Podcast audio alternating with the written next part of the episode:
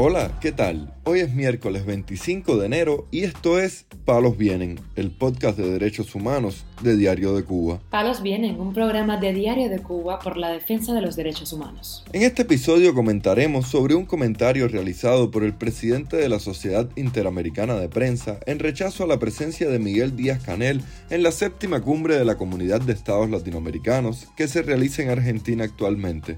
También comentaremos sobre un mensaje de la coalición opositora cubana de frente agradeciendo a la Unión Europea por sus gestiones para la liberación de manifestantes cubanos del 11 de julio. Por último, profundizaremos en los casos de familiares de presos del 11 de julio que ocuparon el espacio público para exigir justicia. Lo más relevante del día relacionado con los derechos humanos en Palos Vientos.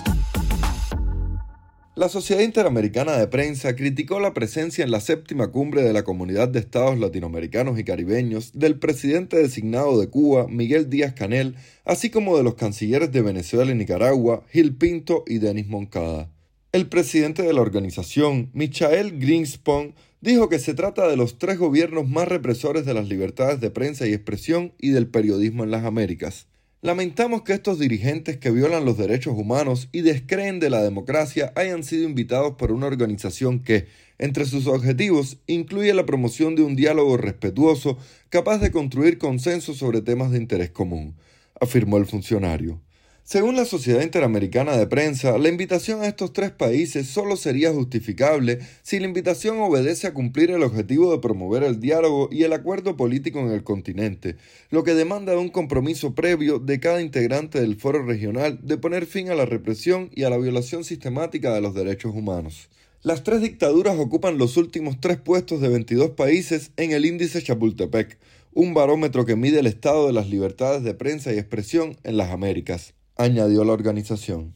Mientras, el Observatorio de Cuidados, Derechos y Envejecimiento, conocido como Cuido 60, lanzó dos concursos enfocados en visibilizar a las personas mayores en Cuba y el estado de vulneración de sus derechos. Al respecto, la socióloga Elaine Acosta, directora ejecutiva de la organización, habló con Radio Televisión Martí. Sabemos la enorme crisis social, política, económica que afecta fundamentalmente a las personas mayores, poniéndolos en una situación de mayor vulnerabilidad, afectados ahora aún más por toda la crisis migratoria, lo que dejará a muchas personas mayores en una situación de mayor soledad y probablemente de abandono productos que esperamos deben ser de autoría propia. Las bases están disponibles en nuestra página web www.cuido60.com. Escribirnos directamente a nuestro correo de contacto alejandra.lache.cuido60.com. Se trata del concurso literario Si yo te contara y el fotográfico Mirar la vejez donde podrán participar tanto los cubanos residentes en la isla como en el extranjero, contando en textos o imágenes experiencias, maneras de vivir la vejez en la isla, los problemas que aquejan a este grupo etario y también las formas de resiliencia con las que enfrentan la adversidad. También esta semana Manuel Cuesta Morúa, coordinador de la coalición opositora de Frente, agradeció a las gestiones de la Unión Europea para liberar a manifestantes condenados por participar en las protestas del 11 de julio de 2021. El opositor habló al respecto con Radio Televisión Martí. Nos ha parecido importante que la Unión Europea primero se haya pronunciado, haya hablado directamente con las autoridades cubanas en relación con la liberación de los presos. Quiere decir que, contrario a lo que pensamos, no estamos solos. Los términos de liberación por parte de la Unión Europea parecen coincidir con la propuesta que se hizo por de frente de que la liberación se produzca en términos de amnistía. La amnistía se dirige básicamente a olvidar el supuesto delito. Esta semana representantes de la Unión Europea pidieron el indulto de los manifestantes de las protestas del 11 de julio al ministro de Justicia cubano contra quienes se han dictado unas 700 sentencias según activistas que llevan registro de estos casos, algunas de hasta 30 años de cárcel por el delito de sedición. Palos viene. Madres y esposas de cubanos presos por participar en las protestas del 11 de julio exigieron este domingo en diferentes localidades de la isla la liberación de sus familiares, según contaron algunas de ellas a Radio Televisión Martí como es el caso de Lisette Fonseca, madre de Roberto Pérez Fonseca, condenado a 10 años de prisión.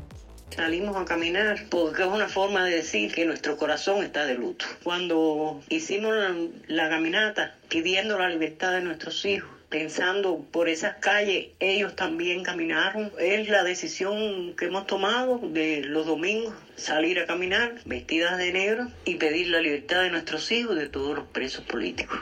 También la Yirki Jacinto, madre de Aníbal Yaisel Palau Jacinto, con una sentencia de 13 años de cárcel, y Marta Perdomo, madre de los hermanos Jorge y Nadir Martín Perdomo, condenados a 8 y 6 años de privación de libertad hablaron con el medio de prensa. Prometí vestirme de negro con la imagen de mis hijos en el pecho para que el mundo entero sepa que soy la madre de dos inocentes que están presos injustamente. Caminando por la libertad de nuestros hijos. Libertad, para los presos políticos de Cuba, libertad para nuestros inocentes. Libertad para Jorge y Nadir. Libertad para Roberto, libertad para Aníbal, libertad para Jesús, para todos los presos políticos en Cuba, encarcelados injustamente patria, vida y libertad. Hoy estamos pidiendo libertad para nuestros hijos. Son inocentes. Libertad, para todos los presos políticos en Cuba. Libertad para nuestros hijos que son inocentes. Basta de tanta injusticia. Basta de abusos. Libertad para nuestros hijos, para todos los presos de Cuba. Libertad. Palos Vienen, un podcast de derechos humanos de Diario de Cuba con la producción y conducción de Mario Luis Reyes. Muchas gracias por acompañarnos este miércoles en Palos Vienen, el podcast de derechos humanos de Diario de Cuba. Pueden escucharnos en Spotify, SoundCloud, Google Podcast, Apple Podcast, Telegram y DDC Radio.